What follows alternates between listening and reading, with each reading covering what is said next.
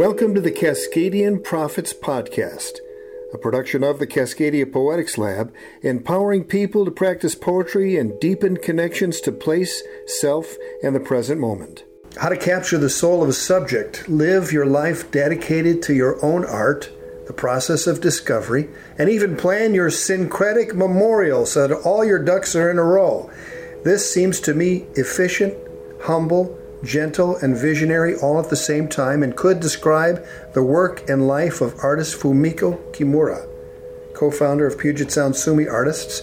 Her life story was written as a collaboration with David Berger, and he's our guest today to discuss Fumiko's life, his study with her, and her art. The book is Persimmon and Frog My Life and Art A Kibei Nisei's Story of Self Discovery.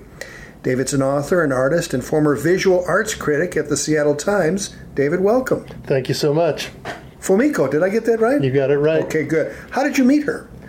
Well, I met her through the Puget Sound Sumi Artists, where I'm a member. And one day I went to one of the open house sessions that she offered just to paint with her. And it happened that uh, she and I were just the only ones there. This wasn't the first time I'd met her, but the first time that I'd had kind of a tete a tete conversation with her. And so we were both painting and talking and talking and painting. And she talked a little bit about her life. And uh, I was pretty intrigued. I already had been intrigued by her life uh, just because being around the Puget Sound Sumi artists, PSSA, I had heard a few things, read a few things, and knew, known a little bit about her life. But at this particular session, for some reason, we turned toward very serious topics, and her son had committed suicide at a young age. And I was having some suicide issues within my own family. And uh, so we kind of had a, a, kind of a conversation there. Yeah, I think that was our first kind of uh, intimate conversation. Do you remember the year of that? Uh, I don't know exactly, maybe 14 years ago, something like that. Suicide just rips your guts out, doesn't it? Yeah. Yeah. Suicide, the thing that uh, people don't think about or realize with suicide is that, of course, it's one person is exiting the world, but it affects lots of people. And I've seen more than one family kind of uh, uprooted, if not destroyed, through the suicide of another family member yeah, it's. A... You've summed up some of her critical life events in haiku at the end of the book. So, you know, if we're talking about a subject and you happen to have a haiku about it, I would love it if you would just say, just so happens I have a poem about that to read. So, because I think it, it really enhances. And, you know, haiku, I mean, essentially, her work is like haiku in, in graphic form in many ways. Um, I think that's true. She was always trying to simplify her experience or capture her experience in her artworks. Of course, she has a Japanese sensibility. Did you want to get into that now? How she developed that? Well, we could. I, I think g- g- giving listeners a sense of her life, uh, born in Idaho, of all places, went back to Japan just before World War II broke out, was kind of stuck there, knew hunger and poverty in in World War II Japan, and uh, another life event that really important that comes up a few times in the book is burned pretty badly in a fire as a young girl.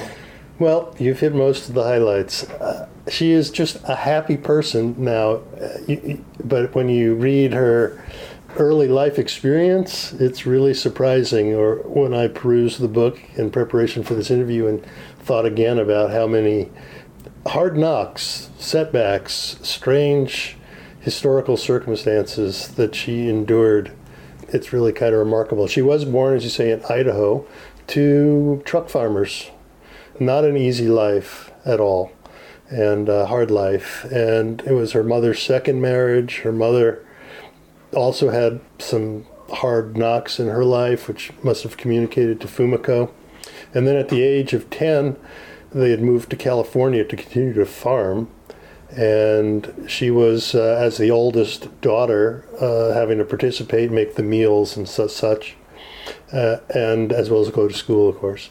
and uh, she was making the the evening rice and set the kerosene stove on fire or some kind of accident. In her dress caught fire, very flammable, and she was severely burned over much of her body. Ended up spending four months in the hospital and having skin grafts. Her flesh was pretty badly distorted, I guess you would say, burned and then healed and uh, looked like uh, a topographical map. Not a smooth plain in Kansas, but more like the Cascade Mountains with mountains and hills. Although you couldn't see it because of where it was located on her torso, it was mostly hidden by clothes. But her father was not a kind and gentle man, and he, he fits the stereotypes you kind of think of as, as or one aspect of Japanese culture. And uh, he uh, could not adjust to his daughter with this look, and he thought she was a freak, disfigured, and made no bones about calling her those things and essentially shunning her. She was only 10 years old.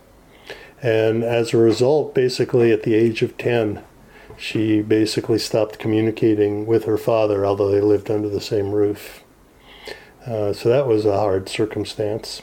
She uses the word perfunctory in terms of her communication with her dad after that age. Yeah, just a word or two is all of their communication.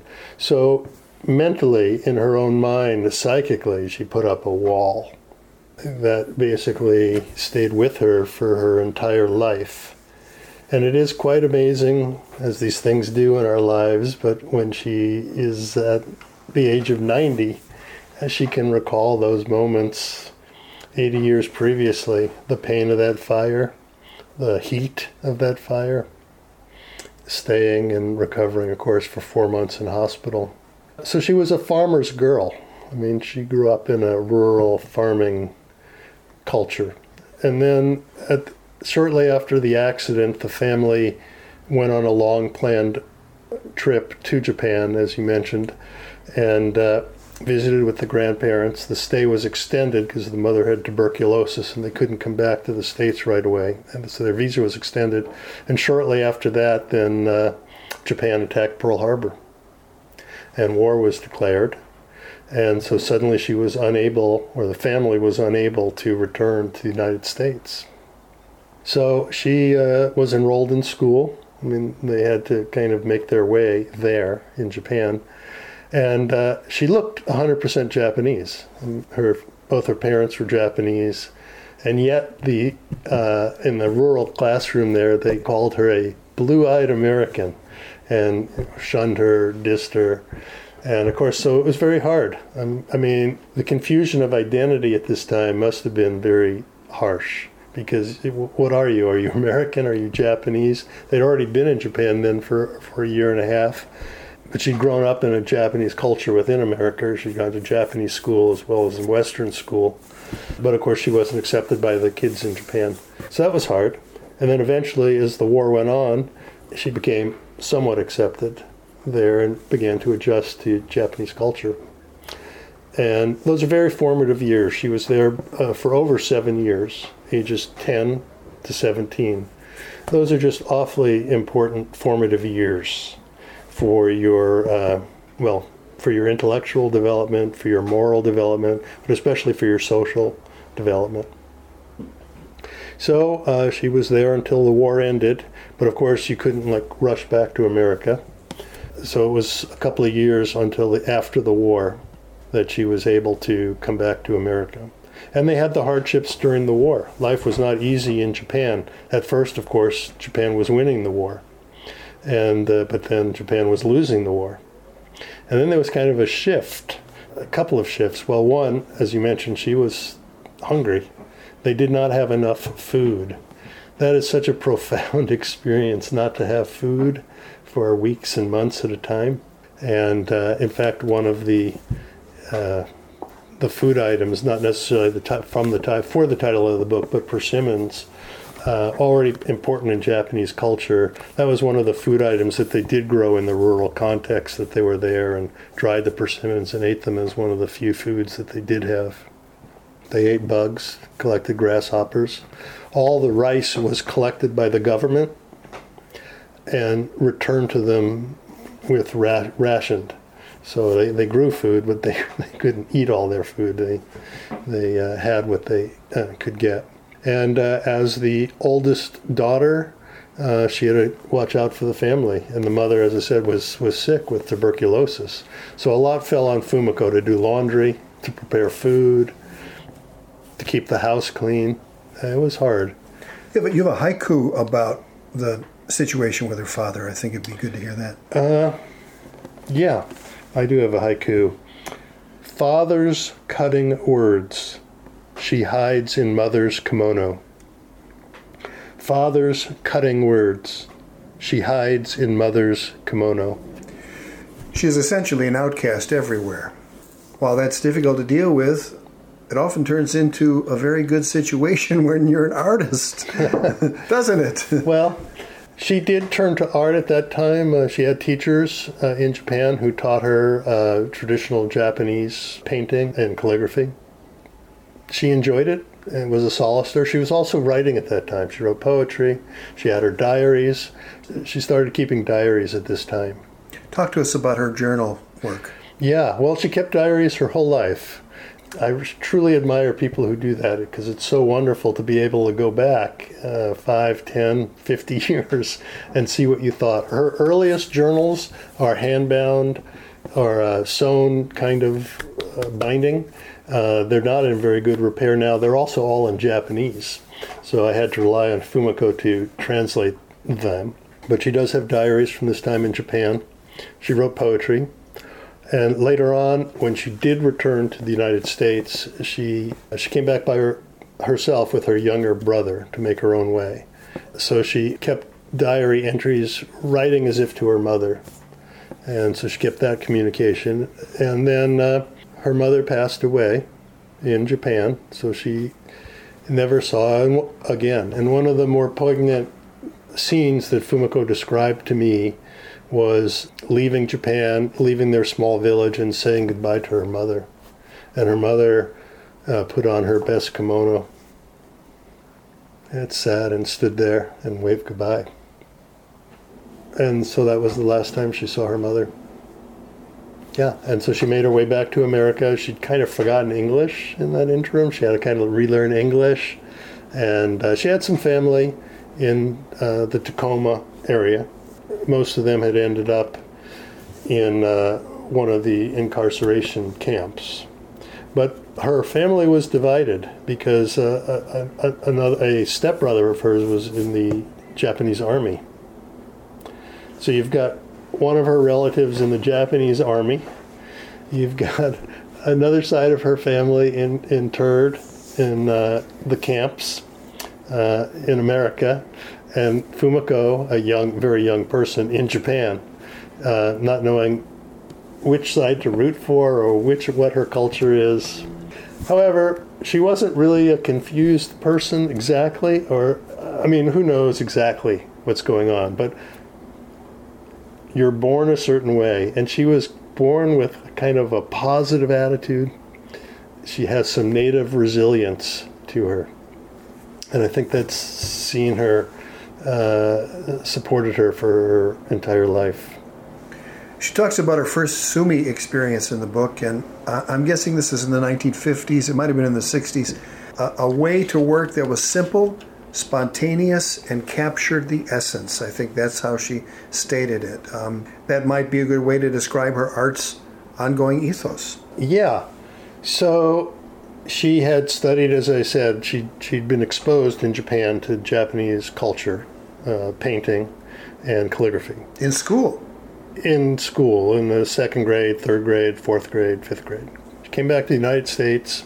She continued to do, well, she came back to the United States.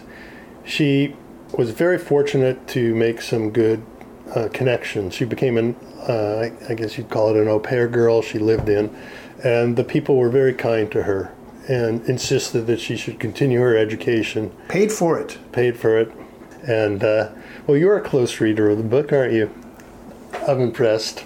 I was fascinated by her by her story. Yeah. I was fascinated with the book. It's a gorgeous book, and I could interview you for three hours about it. But I'm gonna I'm gonna try and pack the best questions into an hour. Okay, time. I'll try to answer the questions you've got. Well, no, but that's okay because wherever it goes, it goes. I mean, Zen is spontaneity, and that's what she had. And she Right. comes from a culture that says you do your, your your life's work, and your character shows through in the work that you make, so you can be spontaneous and you can you can access realms that are greater than yourself, and you yourself are only a vessel for it to come through. I mean, you look at bebop; it's a it seems to me a similar expression, and I'm fascinated by it. So when I heard about this book, I got it, and when I had the chance to opportunity, uh, the opportunity to interview you, I jumped on it. And uh, she was fortunate to have that family. I forget their name now. That I Yeah, the- remember. Hallen's. Hallen's, right? right? And yeah, that was very fortunate. And so she went to university and uh, studied chemistry. I think she wanted to be look for a secure livelihood. She studied chemistry and became essentially a research chemist. Wrote a couple of papers, but in this time, uh, she always continued with some art and uh, in a Western style. And she actually had continued to study Western art uh, at university, University of Puget Sound. At that time, it wasn't the university yet. And uh, she married. She married a Japanese American gentleman who'd been uh, uh, on the American side in the war. She continued in that way, but then one day, as you as you mentioned, she was uh, painting mushrooms, matsutake mushrooms, in a traditional watercolor vein, and she found it lacking in something, and so she tr- just tried her hand at uh, more of a ink painting style, uh, more of a Japanese classical ink painting style, and she realized that with just a couple of strokes, you could capture something of the uh, inner vitality of nature, and she was amazed.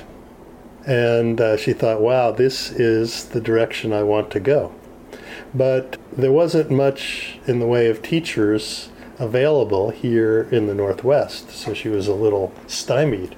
And then one day she's sitting there Watching going, TV. going through the TV guide, That's right, TV guide. That's going right. through the TV guide, and she sees that a gentleman uh, from San Francisco at the the Japanese Cultural Organization there was offering sumi on public television. I think it was before PBS, actually. I don't know what it was at that time. So she just got so excited and said, Eureka, and immediately started tuning in to this half hour class at uh, five o'clock. And she prepared the family meal, put it on the table, and then she sat down in front of the flickering black and white television with her brushes and, and learned some of the more details of, of sumi That's ink fantastic. painting in the Japanese manner. Tell us about what sumi is. For anyone who don't know what it is, how would you describe it?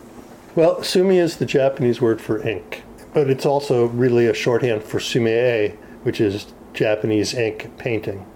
And of course, it's an ancient tradition, and there's many kinds of Japanese ink painting and Asian ink painting. It's typically done with a brush, uh, much like calligraphy is traditionally done with a brush. And to put a kind of a simple gloss on it, you have two main directions. One is a kind of spontaneous, boneless style, where the strokes of the brush themselves define the structure and form of what appears on the paper.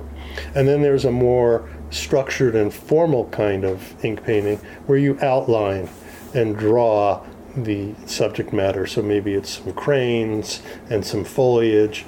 And then after you've drawn the outlines, you use the brush to shade it and fill it in. So it's a more controlled form. So those are kind of the two, two but within that, of course, there's uh, centuries of, of tradition of art making. Right. But within the brush, that's um, that's kind of it. There are a couple of passages in the book about haiga, a combination of painting or drawing and poetry, pages 59 and 126. Talk to us about the haiga tradition and what she brought to it. Well, as you say, it's a combination of image and text. And the uh, really important thing to think about with haiga is that they're not an illustration. One doesn't illustrate the other. So maybe you have a poem, but and the poem is about uh, oh I don't know a crane standing still in the water waiting for a poor frog to pass by, but you wouldn't necessarily paint the crane or the frog or anything like that. You, you want to capture something or portray something that's tangential to the poem that, that advances it in some way. And back and forth. Similarly it might start with an image and, and you write a poem or a couple of words. And again you wouldn't take the image and, and just illustrate the uh, or, or exemplify the image.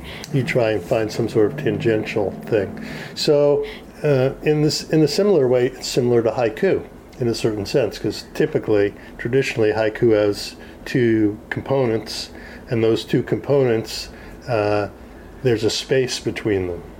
And kind of the meaning of the poem, or the friction of the poem, or the delight of the poem is in the uh, the gap, the gap, the explosion, or the relationship, or the the kissing, whatever it is between the, the components. So it's something similar for the for the haiga experience. You don't want to hit people over the head with it, or as Emily Dickinson said, tell it slant. Tell it slant. Nicely put. I'm fascinated by Haiga. As I was reading it um, and, and saw it come up again later in the book, I see that she was inspired in part by a talk given by Sam Hamill in 2012 to help form a group called Haiga Adventure. Now, of course, Sam, you know, is one of my poetry heroes and incredible teacher for me. Translated Basho, it might be the standard, you know, the, the English translation of narrow road to the interior, not narrow road to the north, as some would uh, would translate it. I'm wondering when she sees Sam, this is 10 years ago, and is inspired to create Haiga Adventure. Do you know much about that story? Was it helpful to have non Japanese people like Sam recognized in the community for founding Copper Canyon Press and doing translations and and, uh, and, and being one of the key poets in the Northwest? Was it validating in some respects to see someone like that going to her culture to find inspiration and um, spiritual sustenance? Well, it's a great question, but uh, that was a couple years, a year or two before my time, and I missed that talk that he gave, but I did hear about the talk, and it certainly was very inspiring to many people. It did kind of push the Puget Sound Sumi artists in a direction to think about haiku more and, and think about creating the haiga form, exploring that more, turning more toward words. It's interesting. I mean, the Northwest was very Japan oriented after the 40s, let's say, after the war. Uh, we have this large Japanese American community here. And here in the Northwest, we have quite a few Japanese gardens, really. I mean, there's one in Portland. There's a couple, quite a few actually in Seattle, as well as private gardens.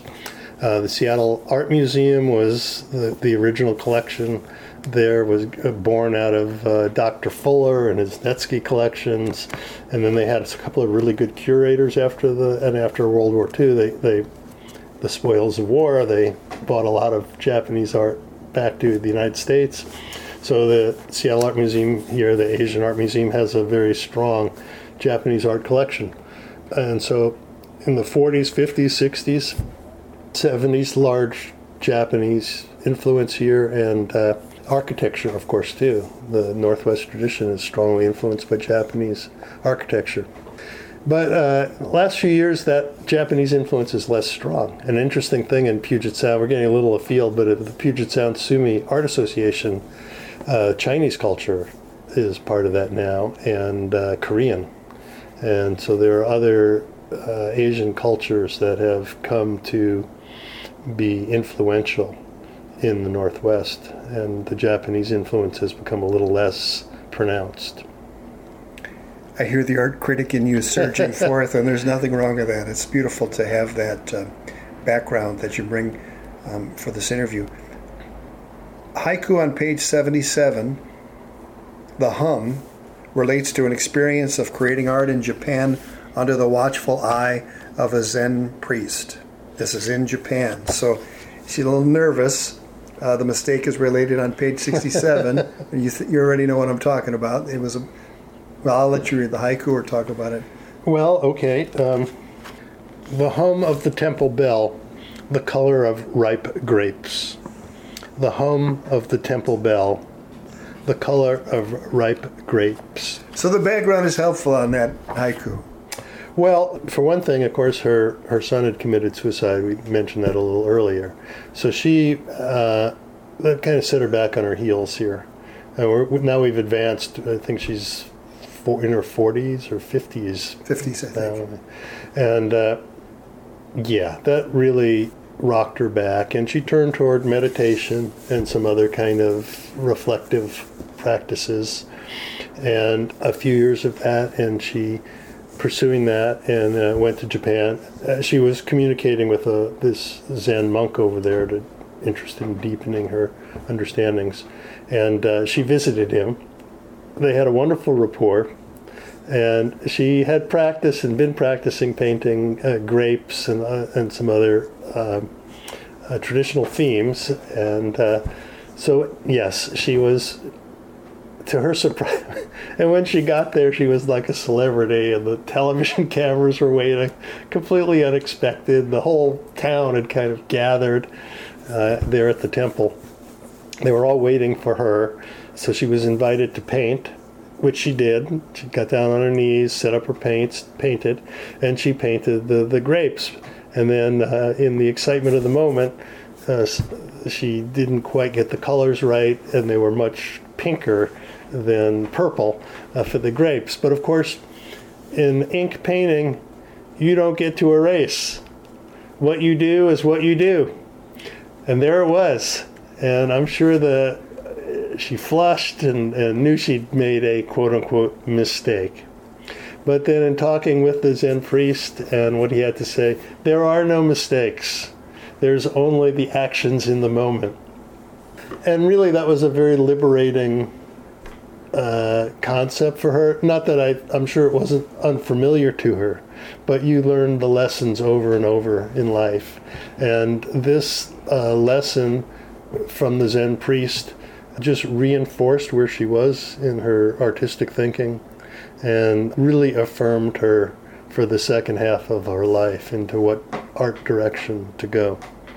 The grapes were just not ripe. Isn't that what the teacher said? the grapes are just not ripe. Yeah, yeah, right, that's right. He said, he said it's perfect. The grapes are are, are, are uh, ripening on that's the right. on the vine. There you go. That's the way you want them.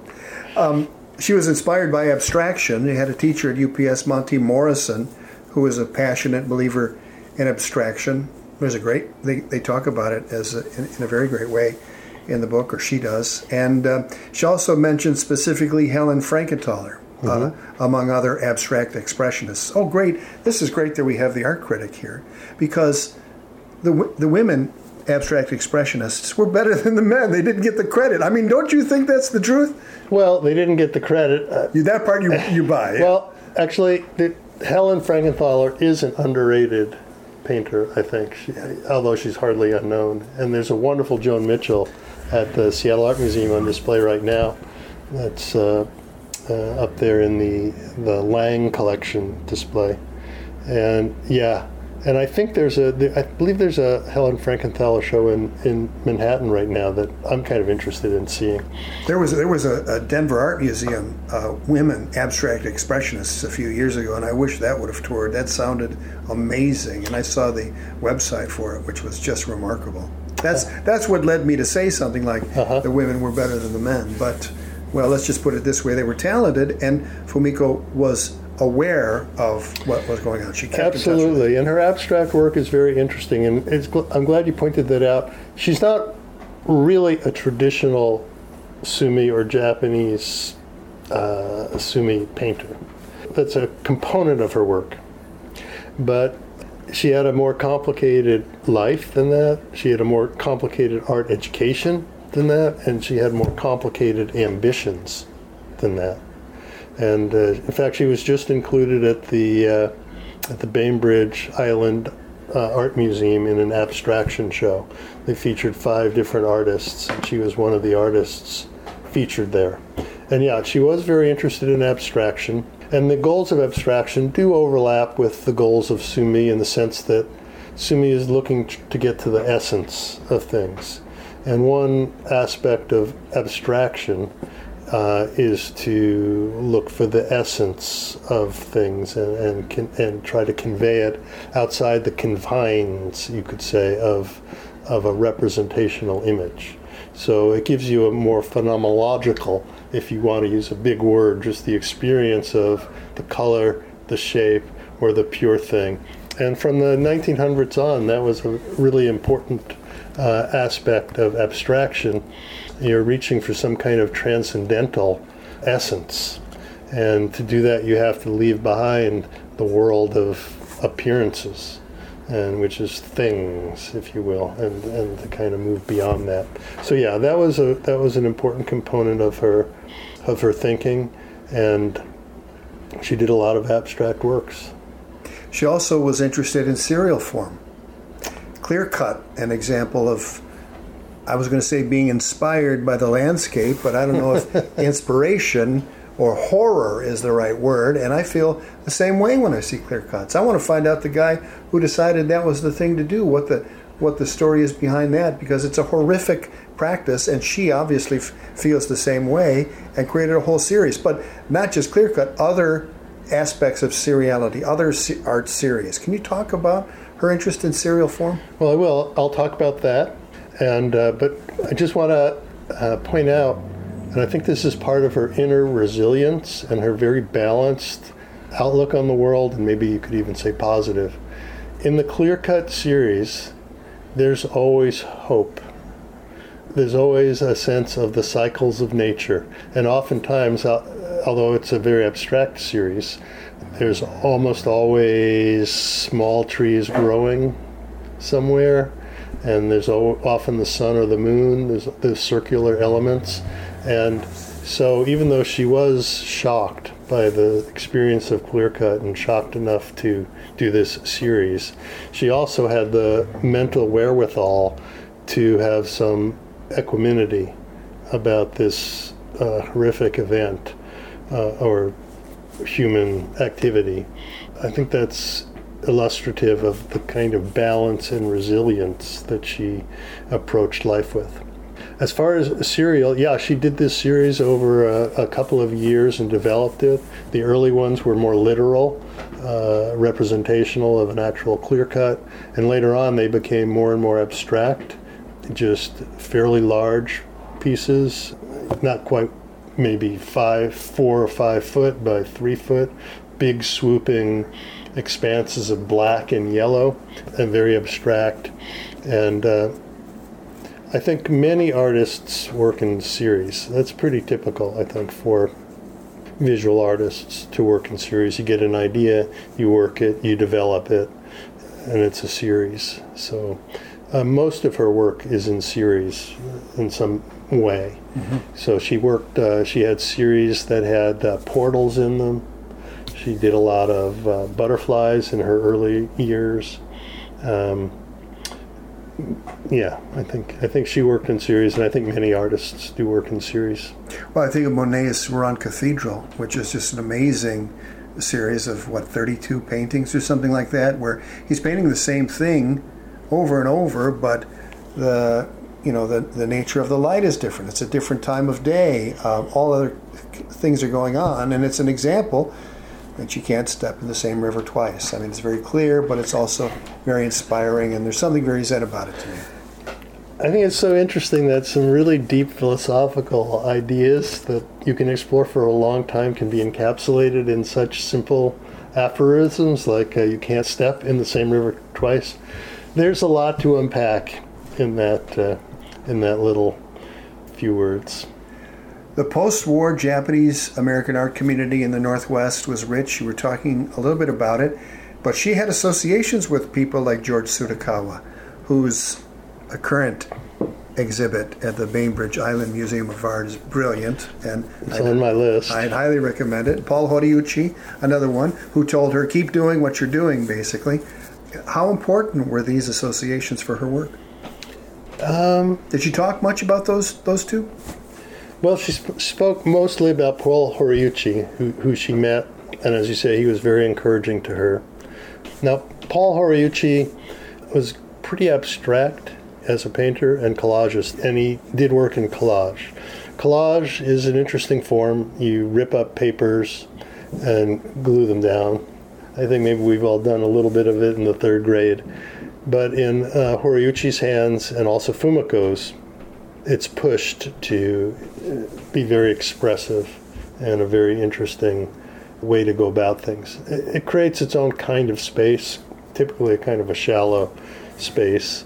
And uh, yeah, Horiuchi was influential, and his um, example as an artist and his, uh, I think his dedication to uh, collage also was, was very inspiring for her. House is right up the hill where he lived on Arrowsmith, right about a mile oh, that okay. way. Did not know that. Yeah, I could take you by it. I'm wondering, as I'm looking for a certain painting in the book, you think Japanese American artists of 50 years ago are finally getting their due with, uh, with Cascadia Art Museum, Kenjiro Nomura, and others like him? Uh, I suppose you mentioned the abstract expressionists early on, and there were actually quite a few Asian abstract artists, but the tone of their work was different than the American abstract expressionists. So the American uh, uh, abstract expressionists, it was kind of heroic, uh, loud, bombastic if you were going to be critical. Pissing on rocks, maybe? um, Wasn't that what uh, Jackson Pollock in part was inspired by? There's a story about that. That, that I, I haven't heard that story. Yeah. I mean, Jackson Pollock, though, I mean, I've seen some of his shows and they're, they're amazing works. They have share the same kind of ontological power as like life itself. I mean, they're so they're they're really they're amazingly powerful. I mean, the act of creation is embodied in them, and it can blow you away. Um, his paintings, but the Japanese abstraction tended, or an Asian tended to have more of a nature feel to it, and so they were different. But the Asian abstraction has been under appreciated. And let's face it, they were no doubt influenced. I mean, it was always said about Franz Kline that he went to Chinatown and picked up a little Japanese character and then made it large on his canvases. Well, it is different when you make it 12 foot tall and you're using a paintbrush that's four foot wide to put it up there. So it has been underappreciated. There's a painting I was looking for. I couldn't find it. I didn't make a note of it. A painting that has remained unfinished for a long time, mm. which is essentially a place where she put many of her feelings about her son who committed suicide. That's yeah, that's true. Uh, whether that painting will ever be finished, I don't know.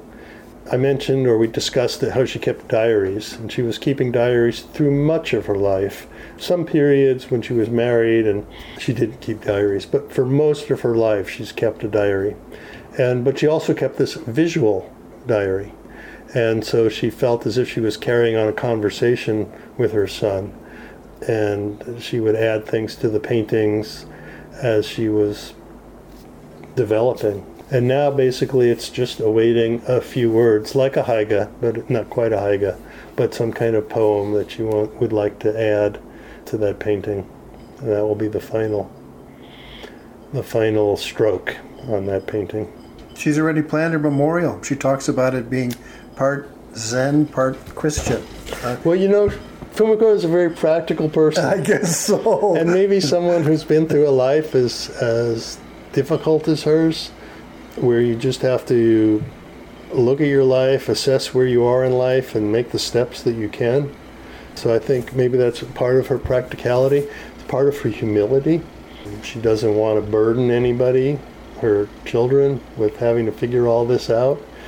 Uh, she wants to take care of things and make sure things are organized, uh, settled, and uh, done done well. So yes, she's consulted with her Zen priestess and has a plan for what will be at her service and what will be how she'll be uh, dealt with after she passes. What's her legacy? Uh, well, I think there's two components to that answer. One is the people who've met her are influenced by her greatly. So the example of she and her life in art, her life in creativity and imagination, her own personal resilience through the adversity that she's had, all that has greatly uh, affected all the people who have come in contact with her. Also, this isn't as pronounced in the book because it's written in the first person. Fumiko is a fabulous teacher. And her family tradition is of teaching. Her brother was a teacher, her mother taught sewing, and her relatives in the past, grandparents and things, were all teachers. And she is a wonderful teacher and so giving of people. And she can't stop teaching. And even when she moved into a little uh, retirement home, she st- immediately started teaching classes she'd already been teaching there. And so she's a fabulous legacy as an inspiring teacher who students don't forget. Students don't forget a teacher who brings out what they can bring out, or helps you to reach further than you thought you could reach. And she's one of those people. And uh, so there's a large legacy as a teacher. And that's wound up in her legacy as a founder or co founder of the Puget Sound Sumi Artists, which is part of her permanent legacy. Persimmon and Frog My Life and Art, A Kibei Nisei's Story of Self Discovery is the book. David Berger is the co author, has been our guest today. Thanks for your time. My pleasure.